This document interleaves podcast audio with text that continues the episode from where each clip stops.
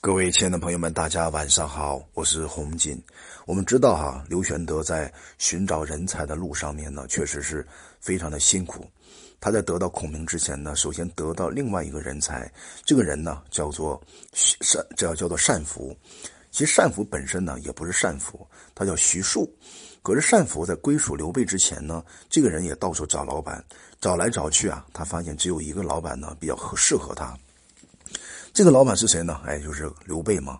但是刘备的推荐呢，也是因为当时的水镜先生来来到这个这个刘备的旁边呢，推荐了单福，所以呢，他们之间的姻缘呢，还要从水镜先生去讲这个说起来，这一点非常重要。那有一天呢，刘玄德呢刚刚吃完饭，就在草堂堂之侧呢准备休息了。那刘玄德呢，因为思这个一直思考水镜之计之言，因为水镜毕竟是个道家人物哈，水平比较高，智慧也比较深，所以呢，他就翻来覆去睡不着觉。到了半夜三更的时候呢，突然之间听有人呐叩门而入，有人敲门，所以水镜呢就直接说了一句话：“元直何来呀？”各位朋友们，元直是谁呀？就是徐庶嘛。所以玄德啊就悄悄的走下床。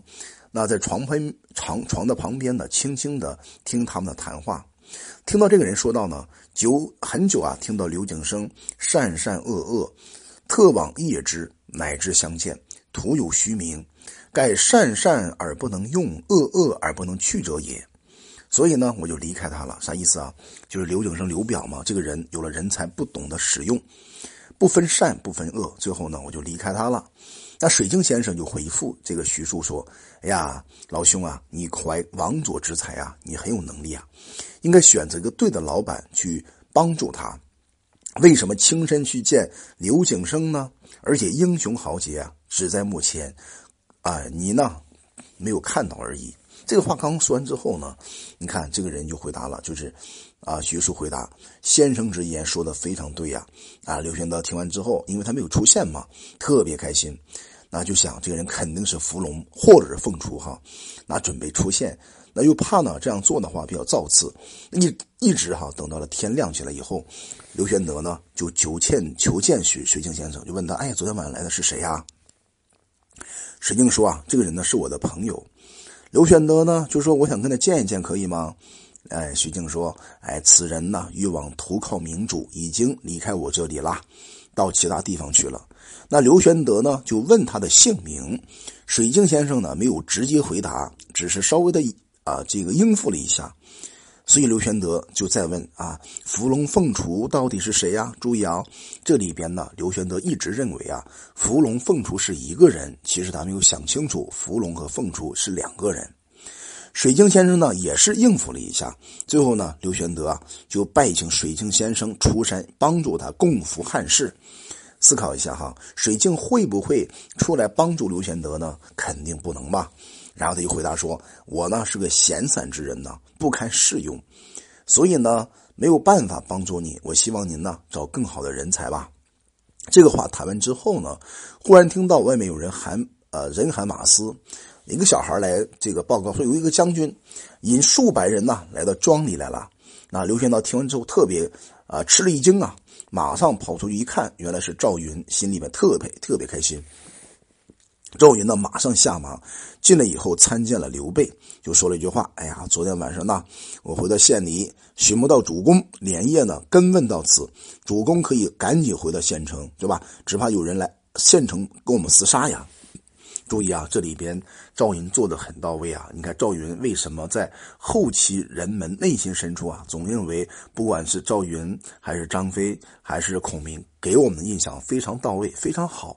之所以好呢，就是因为赵云这个人呢，他是一个非常有责任感、非常有忠义的人。我个人呢也是非常喜欢赵云。那最后呢，刘玄德就是辞别了水镜，和赵云共同上马投靠新野来了。行不到数里的时候呢，一彪人马跑过来一看，哎，正好是云长还有张翼德、张飞嘛。相见之后特别开心。那玄德呢，听说这个跃马谈袭之事，也更是啊，也感觉非常的这个惊讶。注意啊，谈马跃溪这个事儿啊，在历史当中到底存不存在呢？我个人是存疑的哈，因为想象一下，那个马怎么可能在水中直接跃了一丈多高，从此岸到彼岸呢？这个我觉得是有问题的呀。那么后来到县中的时候呢，和孙乾这些人一块商议说：“哎呀，孙乾说，那我们先写封写封书信吧，告诉刘景升啊，就是刘表，那告诉这个事儿，就是他的小舅子对吧？蔡瑁想杀您，可不可以？”那刘备听完之后，也就听从了孙乾的话，就命令呢孙乾写了一封信到了荆州。刘表呢换入啊，就问他说：“吾请玄德来到襄阳赴会，为什么要逃跑呢？”哎，其实啊，襄阳就是今天湖北襄阳嘛，对不对？那孙权就把书札呈上去了，告诉了。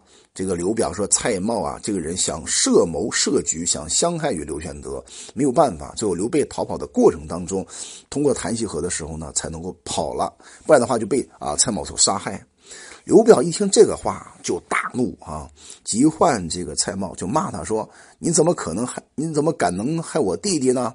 就马上下个令，说把他推出去给我斩了。当这个令刚下完之后呢，你别忘了，蔡夫人呢是他的。老婆呀，所以说他的小舅子呀，马上跪下来就哭求免死。那刘表呢，确实是啊，气得这个大动干戈啊，大动怒火。最后怒火没有熄，没有没有熄灭。那孙权就告诉啊，若杀掉这个蔡瑁呢，我也担心呐，皇叔不能安居于此啦。皇叔是谁呀？就指的是刘表嘛，就刘备嘛。就刘表没有办法啊，进一步的批评了一顿这个蔡瑁，就把他放了。使长子刘琦呢和孙权呢到刘备的啊身边去请罪，可见这个时候哈刘备刘表人做的还挺到位的，毕竟也是一方诸侯嘛。你刘备呢也是慢慢的一步一步起家的，还是一个小喽啰，所以在刘表那里呢能得到这样一份尊重，我认为也是不容易的呀。所以刘琦呢奉命来到新野这个地方，刘备刘备呢就接着他说：“哎呀，设宴相待，吃点好吃的，对吧？”喝一半，喝完的时候呢，刘琦突然之间就掉眼泪了。刘备呢就不了解为什么要哭呀？刘琦就说了：“哎，我把我家里的事儿啊跟您说一说。我的继母啊，这个蔡氏呢，常怀谋害之心，想方设法想把我谋害掉。那怎么办呢？我希望您给我点明路啊。”刘备听完之后就告诉他：“小心尽孝，自然无祸啦，对吧？”到了第二天呢，刘琦刘琦就哭着告别于刘备，然后呢，刘备啊乘着马送刘琦出了城郭，最后呢。指这个马对刘琦说：“这个马呀，很了不起啊！如果不是因为这个马的话呢，我早就死掉了。”刘琦说：“哎，这个这个不是马的力量呢，乃是您啊，鸿福齐天，导致啊今天还能活下来。”说完之后呢，两个人相别，最后呢，刘琦涕泣而去。